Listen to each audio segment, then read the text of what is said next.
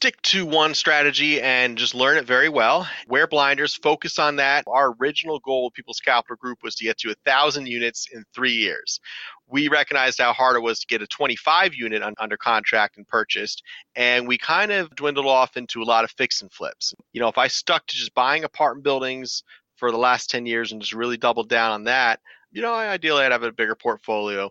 This is the Everything Real Estate Investing Show with Sean Pan where we interview local real estate investors and professionals to go over tips, tricks, and investing strategies to help you learn about the business and to enable you to achieve your financial goals.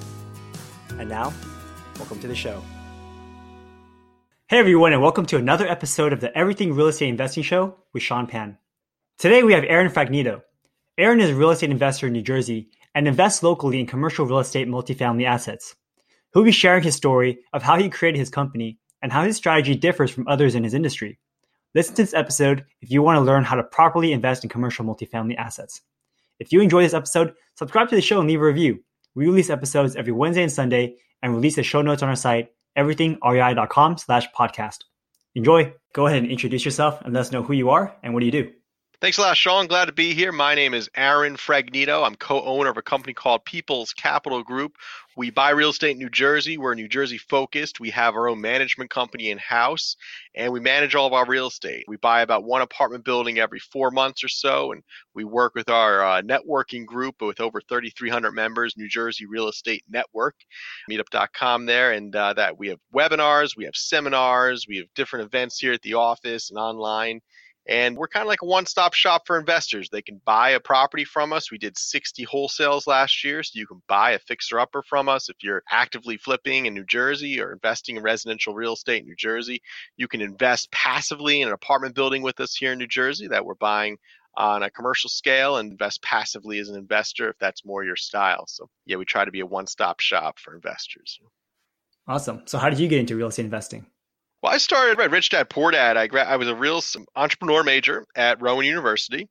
And, you know, I knew I wanted to be wealthy. It was a terrible market. I graduated in 2009. No one was hiring except for Enterprise Rent a Car and they were offering me thirty thousand dollars a year and room room to improve. So I didn't want that future, and I moved out to Colorado to teach kids how to ski for uh, six months, live with my buddies, and I was a ski instructor out there at Steamboat Springs at the time of my life. Read Rich Dad Poor Dad and realized my passion for real estate ownership moved back home 2010 got my real estate license started selling short sales learning the business saving some ca- uh, capital met seth martinez who's my business partner to this day and we bought a six family together. We renovated it we leased it up for top dollar we refinanced our money back out and raised some from other investors developed our business and got up to about 100 units over about a six year period.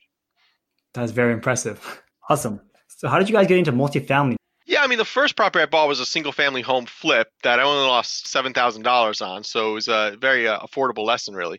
The second property I bought was the six family. And I, I think almost uh, multifamilies are more forgiving than single family homes. You can rent them out and cover your costs. You know, generally, uh, you're not having to do an amazing renovation to the, the unit where you're, where you're fixing and flipping a home. You know, you have to really create a nice, perfect product, and that can be difficult. But yeah, I started with a six family, but got it from a We Buy Houses sign. We put on a telephone pole. You know, I used to go around in a suit and tie in the middle of summer and put up those We Buy Houses signs, and people would call on those back then, 2010, 2011. And, you know, Seth was putting a bunch of lowball offers in through me as an agent, and no other agents would take his lowball offers. But I kind of liked it. I liked what he was doing. He would steal some real estate. I want to learn from him. So I uh, was his agent, and uh, we ended up uh, getting this good six family. They call it on the We Buy Houses sign, and we we bought this one together. But he, I think he put in a little bit more than me. You know, he had deeper pockets. Um, that was important. But you know, the six family, bought it for two hundred twenty thousand. We got a hard money loan for ninety percent of it. So I only needed to put down ten percent of the purchase and construction. Uh, the rest was completely leveraged. So, you know, with closing costs and everything, we only needed about forty to fifty thousand dollars, and I had about half of that. So Seth and I split it up and leveraged uh, our capital with a hard money loan and that gave us the money to buy renovate lease it up and refinance out recycle that cash and go get another one nice really good strategy and so how are you finding deals now are bandit signs still the way to go not really we still have someone that puts up bandit signs they work a fraction of what they used to get for us, you know. So it's it's gotten harder to find a good deal. It's gotten a lot harder. Uh, boy, if I knew then what I knew now, I'd be a rich man. But you know, basically, the challenge right now is finding a discounted apartment building, not overreaching. I'm in a very competitive market, just like you here in uh, New Jersey, North Jersey, outside of New York City. We play off Manhattan. We look for buildings that get you into Manhattan in 45 minutes. So we are, uh, you know, com- kind of commuter cities. But uh, in Manhattan, I mean, in North Jersey, your commuter cities are expensive. You know, they're they're nice, very in-demand cities. So and they're quite large a lot of times too. So we work a lot in Newark and Paterson. Morristown and Plainfield. But yeah, it's it's been quite a journey. So finding the lead is mainly direct mail. You know, we do a lot through that. We have some billboards up. We have, you know, just direct mail is probably our best source. We do some online advertising as well. Actually, our best source is probably uh, the sheriff sale auctions. We do about three to four sheriff sale auctions a week, and we'll cycle about a million dollars in cash through the uh, auctions here to buy properties when they go to a foreclosure, the sheriff sale auction and that's a great way to get discounted real estate if you know what you're doing. It can be very tough. You can also lose a lot of money with a non-refundable 20% down. Uh, but if you know what you're doing, you know your markets, you know the process, and you have the cash, sheriff sale auctions can be uh, a great source of deals. And are you guys focusing mostly on multifamily right now, or is it just whatever you guys get? So I'd say about 40% of our time is spent focusing on residential real estate and uh, moving wholesale properties. That is our bread and butter. That kind of makes a quick nickel. The wholesale stuff, we did about a million dollars in wholesaling in 2016 net profits. We'll probably do half of that this year. So the wholesale market's gotten tighter and just a lot harder. It was much easier to make a buck wholesaling a couple years ago. So, you know, we read the writing on the wall with the markets changing. The other 60% of our business is commercial. Seth Martinez, my partner, finds the deals, manages the management companies, focuses on the operations of the business, where I'm more on branding and fundraising. So, you know, with having a partner like that, that allows me to go out and, and raise the capital and build the brand. But yeah, the hardest part is is finding a good deal, and it's it's a constant challenge, you know. And how are you guys finding your commercial properties? So the commercial properties are mainly direct mail and just knowing the right brokers, knowing the right wholesalers. We have great network of realtors and brokers that work with us on the commercial side, uh, wholesalers as well, and just direct mail to landlords. You know, Seth will talk to a landlord for a year before we actually go into contract with them. He'll build rapport with them. And we advertise to older individuals, uh, older folk that are worn out landlords, just tired of managing their own real estate, maybe never really did it right and just kind of looking to sell the building for a good price. Um, that's we we'll, we'll spend twenty thousand dollars in direct mail marketing to find that one landlord. It's a lot of beating around the bush, a lot of building relationships, being patient. And then the other deals in commercial side come from brokers who we build relationships with in the same sense. You just like a seller, you want to be on the forefront of their mind. Uh, you want them to like doing business with you. You want them to want to pick up the phone and call you and and talk to you about a deal they have, you know, or something they're thinking about selling. So we just got a great deal in Berkeley Heights, 14 units. The seller was actually a broker, but before he listed his own property, he called us up and said, "Do you want to come take a look at it and make me an offer?" We said, "Yeah, don't don't list it. Hold off. Let us come and look at it. We'll make you an offer." We got a great deal in Berkeley Heights, 14 units for a fraction of what uh, they pr- would go for on the open market. Nice. And what would you consider a good deal for a commercial deal?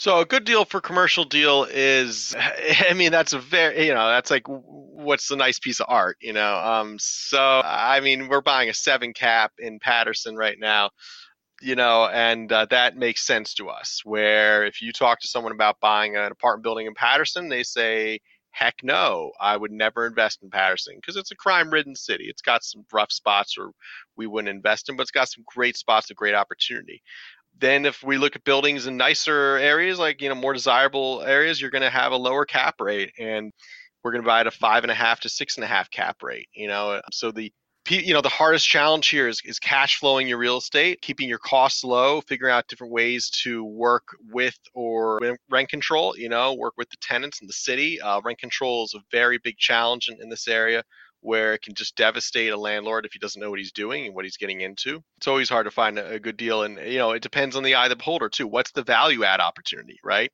If I look at a building and I see the rents are 30% below market value, well, you know, I, I'm going to value the building a little bit on what it's making right now, but not a whole lot because I know I can turn around and, and increase the value of the building by 30%.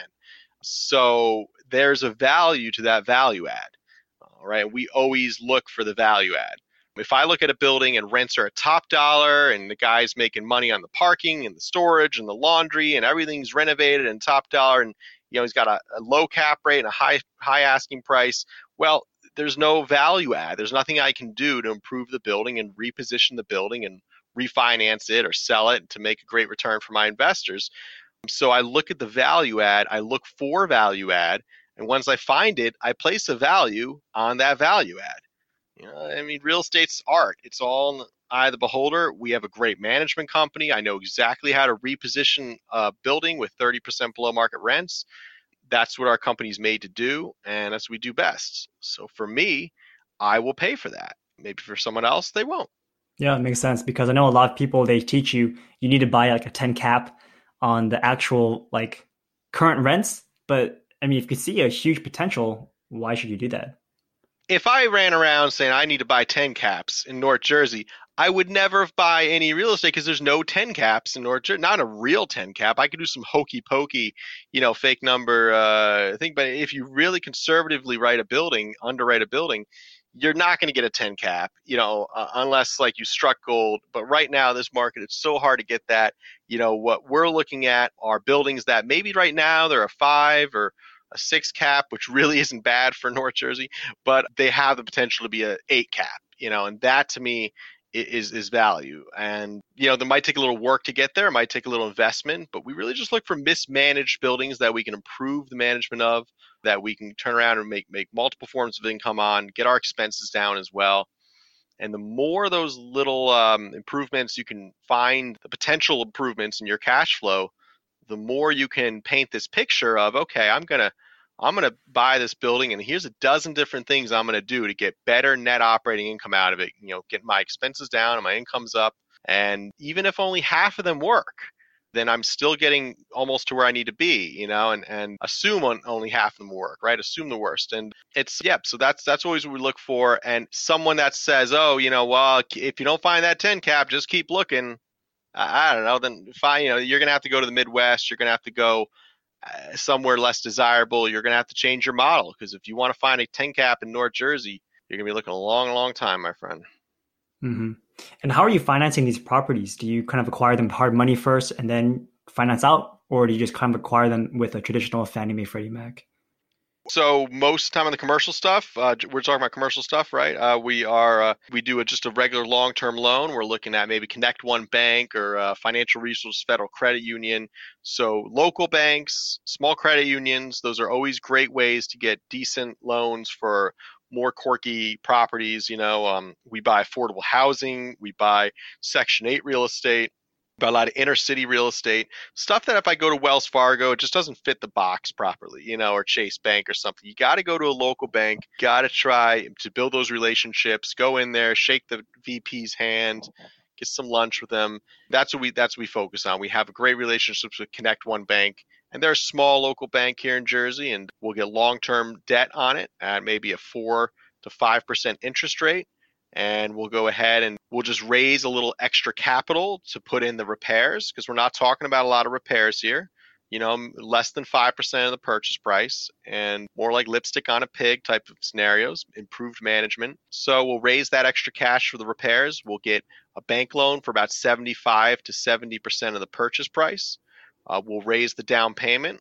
We'll raise the closing costs. We'll put that all together. We'll do an equity split with the investors. They'll get maybe say 60% ownership of the building, we'll get 40% ownership of the building. We charge a discounted management rate so on our property management so that uh, more returns can be passed on to investors. And of course we own the management company that's our secret weapon that allows us to really control the building and control the reposition. Everything's within an hour of our office so we're very local and we manage everything in house yeah that's really smart because not a lot of people they are i guess they're partners here in the in the Bay Area in California, and they're trying to manage stuff all the way on the other side of the country. Mm-hmm. And they rely on outsourcing their management teams. And you know, when you do that, you don't have full control of your asset. Absolutely. Yeah. I mean, I don't know how these guys do it. It's a tough business. These syndicators, they they raise capital, other people's money, you know, they put their name on the line, their reputation, and then they go and they hand it off to a management company basically. And they say, "Here, you know, you guys probably know better than us. Go ahead, you know, manage this." And I know there's a lot of there's a lot there's art to that, and there's a way to really you know uh, police the management company. But I've had two management companies steal from me. I had a very reputable, popular management company. I'm sure many of your listeners are heard of. I won't say their name, but I uh, fired them because they were under delivering, over promising, and uh, just not you know like a 75% collections rate. And then I hired another company who would meet tenants at the property, get the first month's security deposit, first month's rent, sign a fake lease, do it again with someone two hours later for the same unit, and just pocket the money did that uh, six times in a day, ran off with all the money. We'd sue them. We actually won. You know, I've hired very scrupulous management companies, big and small. And because of that, we just developed our own. So after that experience, more power to these guys that know how to manage and, and trust management companies across the country. But boy, is it easy to falsify a statement and send it to someone. You know, I mean, today with Photoshop, how hard is it to trick someone? You know, if you're not an honest business person, I mean, you're working with a company across the across the way, they're not honest with you, they, they can really take it, they can just destroy your business. You need to be able to drive by, pop up on your contractors, pop up on your managers. You know, if your employees know you're never going to pop up on them and check their work, then they're really just going to be a fly fly by night uh, job at the end of the day. You know. Yeah, that's true. So, how many units do you guys currently have under your management? About 100 units. We recently sold a handful of them, anything that wasn't making money, a lot of Class D real estate, stuff that we bought to get started in some really rough areas that just really never cash flowed all that well. You know, we refinanced our money back over time on that, so they were good investments. But yeah, we have about 100 units now, and we're looking to build up to about a $60 million portfolio over the next five years. That's our goal. Yeah, super exciting. And what are the kind of properties you kind of that you're purchasing nowadays? So bigger is better. We do like six to 25 units. Uh, we could do bigger, uh, you know, as we grow at that rate. And we're just trying to build our investor network right now. We're doing about one acquisition every quarter. We find six to 25 units is kind of the sweet spot. Less than five million, you're dealing more of a mom and pop seller, someone that you're just having you know a conversation with that's looking to sell their building. When you get with o- over 25 units over 5 million you start to deal with really hotshot brokers you know landlords that are more savvy and it's a different type of negotiation it's a different experience and you tend to pay more for that real estate. So for us we like to really get a discount when we buy so we do buy six to 25 unit apartment buildings. Anything less than six units really doesn't cash flow all that well. So if it's less than six units, we might buy it, but we'll flip it right away or we'll wholesale it, you know, but we're not going to hold on to it long term necessarily. And are you're trying to get them to cash flow on day one? Depends on the property. You know, we're buying an 11 unit right now where we know we're not going to cash flow on day one because we're going to offer a cash to keys for everyone. I mean, it does technically cash flow from day one, but we're going to offer a cash to keys for everyone in the building. And that will hopefully allow us to, not everyone, about half the tenants, uh, reposition some of the units in the building. So we know the first year there's going to be tenants moving out, new tenants moving in, uh, repairs going into the building, months where we have vacancies while we're leasing and renovating. And that's going to hurt our bottom line for the first year and that's part of a reposition. You need to invest a little bit of time and money, and and you, you know a little pain for some gain. So by year two, we're usually fully occupied, cash flowing, banging on all cylinders, got the rents up to where we need them to be. And by year three, even better. So by year four, we're usually applying for the refinance. And by year five, ideally, we've refinanced. So it's a process. You know, every project's different. We just bought a 14 unit where it was a turnkey from day one. It makes money from day one but there's a little bit less of aggressive value add strategy for the first five years. And, you know, therefore your returns might be a little bit less, but maybe a little more consistent. Kind of depends on the investor's appetite. And can you tell us a story about your 11 unit? Like, what did you guys buy it for? What were the current rents? How much you guys plan on putting into it? And what do you think it will rent for after you're done? Sure. So the building we're buying right now is the 11 unit building. We have it under contract for 965. It appraised at 1.1 million. We're going to put together about four to six investors on the building. We're raising a total of uh, about $390,000 and putting together some passive investors on this, accredited or sophisticated. We've put an offering out to our internal network already. And we'll be, um, you know, creating this fund shortly and, and putting uh, putting it out to our uh, our network of investors more uh, officially. So at this point, uh, yeah, it's a good building. It uh, has a value add strategy in the first six months to do a reposition of uh, about half the units. We're going to offer cash to keys to the tenants. They're paying about $800 a month. The market rent's about 1,300 a month to $1,200 and you know we're going to offer a cash to keys so that they'll amicably uh, exit the building, amicably move out, and be able to have some money in their pocket to go find a, another place. They don't, you know, we're buying a building where the building's mismanaged, so the tenants are not very happy. And because of that, they tend to accept our cash to keys, cash for keys offer. You know, usually about two thirds to half of the building will accept our cash for keys offer and and that's a great way to amicably uh, have a tenant move out of a building without destroying the building or uh, uh, upsetting anyone or breaking any uh, rent control laws, of course, as well. How much are you guys offering for cash for keys? We start around a thousand. We'll go up to four thousand. You know, in Paterson, you don't have to go much higher than that. In Jersey City or Hoboken, a nicer area, you may have to go higher than that. Is there rent control in New Jersey? There's rent control in a lot of cities in New Jersey. Every town is different. Every city is different. We uh, in Paterson, for example, rent control does not apply to Section 8. So for these six tenants that are paying, you know, 30 uh, percent below market value, we're going to offer them cash for keys. Once they move out, we're going to renovate the unit and then move in a Section 8 tenant because rent control does not apply to Section 8. So you know the obvious uh, strategy there is to do a cash for keys with the low paying cash tenants so improve the unit and then le- lease for top dollar to section 8 there is a rent control loophole with that strategy. You know obviously uh, rent control doesn't apply to section 8 that's a loophole in the in the ordinance in paterson. It just happens to be that way. You know you go one town over it's a completely different ordinance completely different rent control set of laws. Gotcha. It's so interesting because I know a lot of people don't like Section 8, but it seems like your strategy is that you love it. You want to talk about that? Uh, I mean, love's a strong word.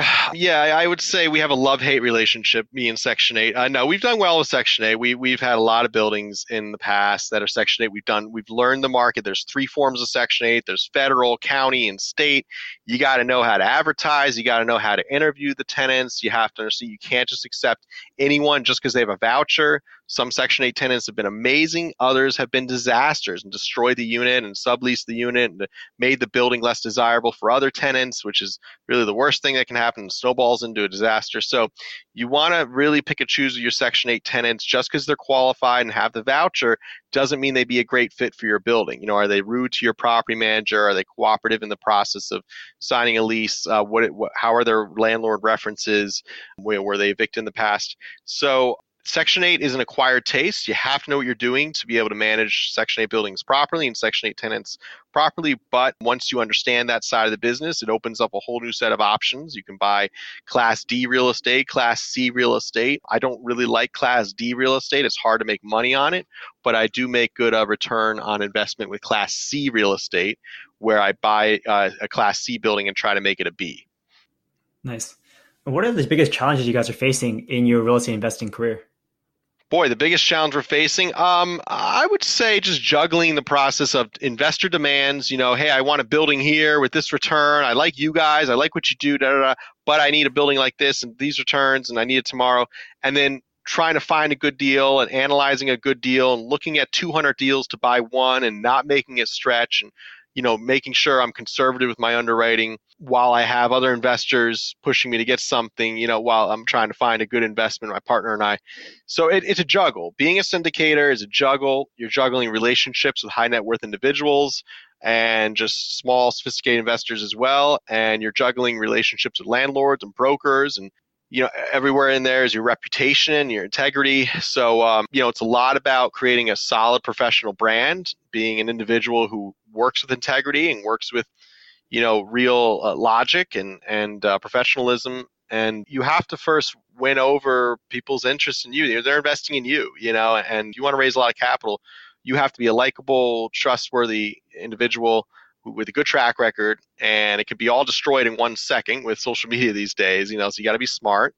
And it's tough though. It's it's the hardest part is juggling the relationships and the timing of putting people's capital to work with closing on a large piece of real estate, which is unpredictable and filled with challenges. Yeah, I mean, investing in real estate is a challenge in itself, and now you have to bring in other people and using their funds, which is another huge challenge. Like, how are you even going about uh, raising funds, especially like how did you do it for your first time? Well, first time, start at the Thanksgiving dinner table. That's your best way to raise capital getting started. Friends and family, your sphere of influence. People invest in you because they like you, they want to help you, they trust you, and last of all, they think they'll make some money with you and their money will be safe. So, your first thing is your sphere of influence, but don't just go in there being like, hey, I'm thinking about doing this. I read a book. No, you got to really be serious about it. You know, I mean, if you look me up online, everything I got, you know, we have a lot of information, a lot of content online. I have a YouTube channel. I'm on different podcasts. You know, we have a nice website, a lot of information. We have seminars and webinars we've been doing for years. So the brand is out there. People can go online and see that we know what we're talking about, you know, as a start. So that's nice. And then also my meetup group. You know, my meetup group has been everything. Uh, I have 3,300 members in it. I do seminars and webinars with that constantly. Meetup.com is a great site. It's like 30 bucks or something for the year. It's like nothing. And uh, if you keep putting content out there, you can do very well with it. You know, I don't charge for my events. I don't charge for my webinars. They're a lot of work. I'm doing about one event every week. I'm doing another webinar two or three times a month. So it's a hustle, um, and and there's no immediate payoff for it. You'll have a relationship with an investor for a year sometimes before they invest, and there's a lot of emailing and following up and seminars and texting and calling to get that final investment.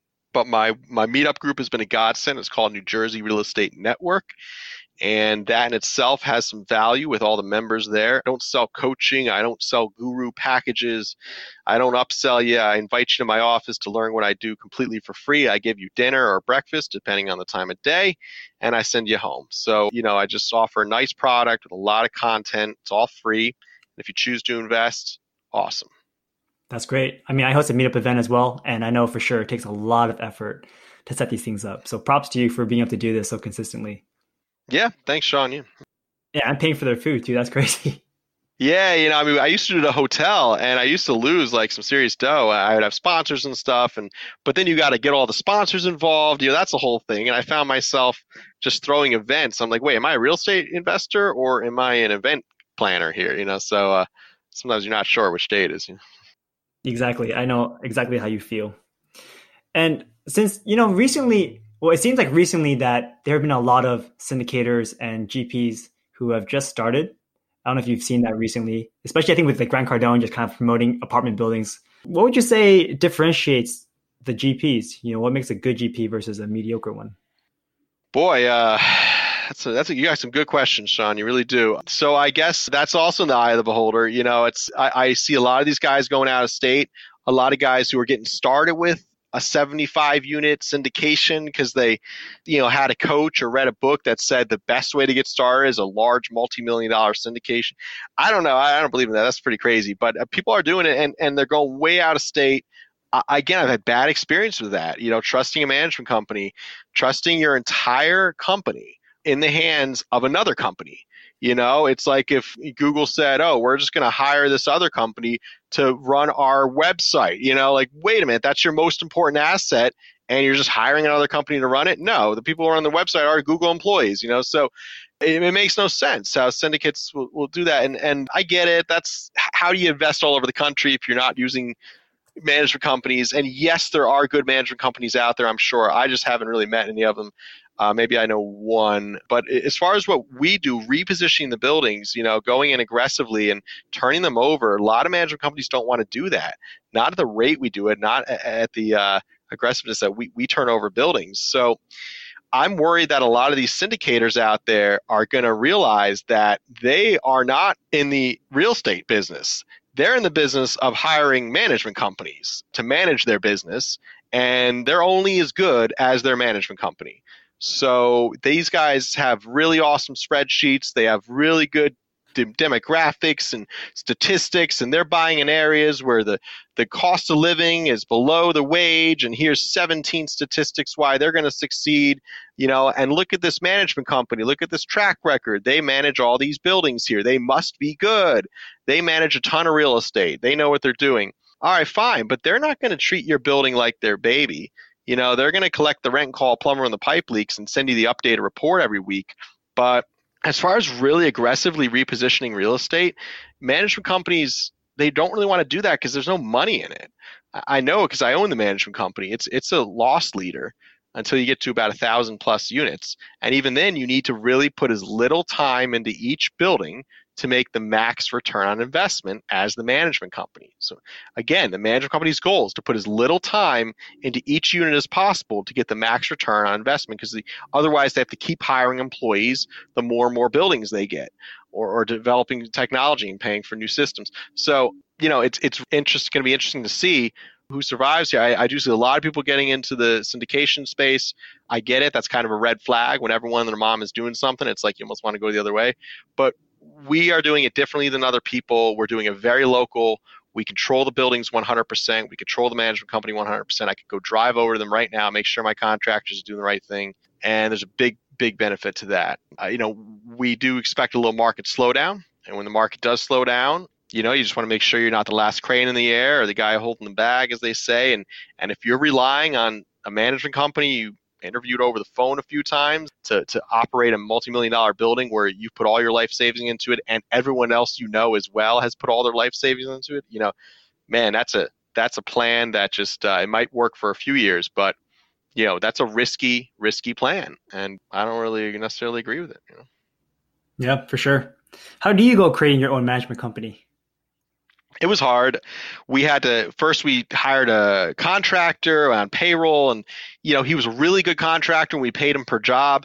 And then we said all right we're going to pay you on payroll. And it saved us a few bucks at the end of the day we recognized. And then all of a sudden all the jobs started taking a lot longer and the quality of work started going downhill. And you know he just had to stay and put another day here another day there. So we realized you know you got to pay contractors on a performance basis. He took complete advantage of us. So we run a lean mean management company. We use AppFolio. Uh, AppFolio is a very good technology. It's not cheap, but it allows uh, my uh, single property manager, Lena, to manage 100 units very well. Uh, everything's pretty much set on uh, you know, auto drive with collections and things like that. And, and once they're in the unit, I have a bookkeeper that works under our CPA.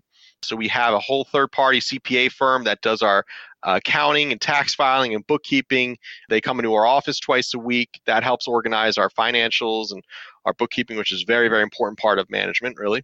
That you know, it took some growing pains. Our management company costs about $125,000 a year to run, and it will probably earn about two thirds of that. Okay, so it's a loss leader uh, for now, and that allows me to control our assets, but I could see why other companies try not to do it because you got to have some money to put in. It's an investment. It's a, it's a business in itself. Right. I mean, it's a lot of effort, but you guys are doing it not necessarily because you want to be in property management, but because you want to protect your asset.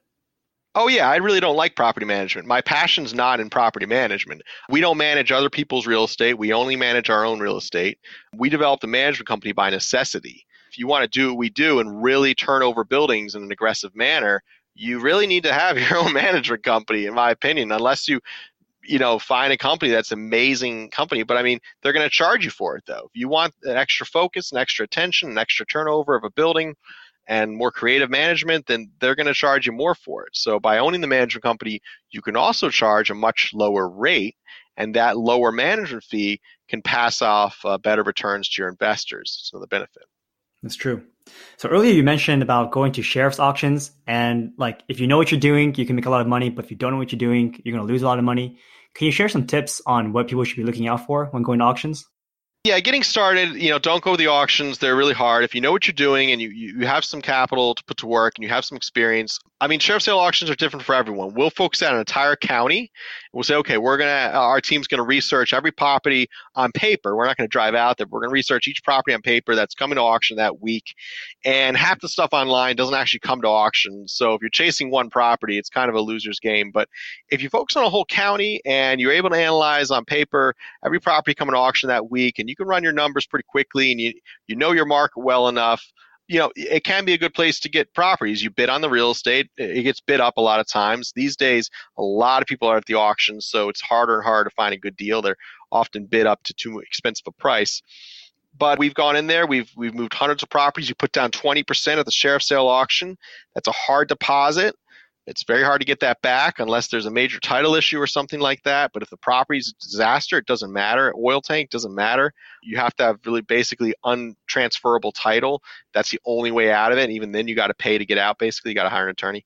So it's not a great way for a rookie to get started. But if you're experienced, we've got a lot of deals there. 100% as is. Sometimes there's people living in the real estate. You can't even get in there. You got to go pay the other 80%. You, know, you put the 20% down that day. You got to come up with the other 80% usually within a month or two. But what we do is we usually assign the bid. So we'll put it under contract at auction. I call up my best investors. I say, hey, I got a three family in Newark. I know you'll pay 160 for it. I got it for 120. I don't necessarily tell them that right there, but I got it for 120. I'm going to assign you the bid. So he said, Oh, I'd love to get it for 160. I say, Okay, great. I'll sign him the bid for the $40,000 difference. I'll make a quick 40, and that helps keeps the light on here at the uh, People's Capital. Nice. You know, I have a quick question about wholesaling. So there are some times when I personally come across a deal and then I have a pretty significant buyers list. How do you go about targeting the right ones and making sure that you don't let like 10 of them know and then three of them get back to you and then there's like an awkward conversation between the three investors who want to get that property? People are often are not happy with you when you're wholesaling real estate. It's a cutthroat business. Like I, I tell to my investors, I say, listen, you want the property, go there. Here's how we're going to show it. I'll send you a contract. You have to wire deposit to this attorney or this title company. You have to sign the contract. It's as is, where is. You know, if, if you want to do this or that, you got to do it now, whatever inspections you want to do. And the first guy to get me a deposit and a signed contract gets the deal period end of story. If you wire a $5000 deposit to my attorney and you sign that contract i will not go dabble with anyone else okay unless the contract's all marked up with a bunch of changes and everything. All right and then basically if someone comes in an hour later even if he's my best friend i say sorry buddy i already signed with this guy. But if you sign a contract you don't send a deposit then i'm not going to sign the contract until you send the deposit.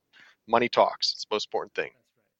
That's right. That makes sense. So i guess you can throw out the feelers, but whoever is actually serious about it is the one who actually gets the deal, right? Yeah, exactly. I mean, I, I throw out tons. Of, I have ten thousand buyers on my buyers list.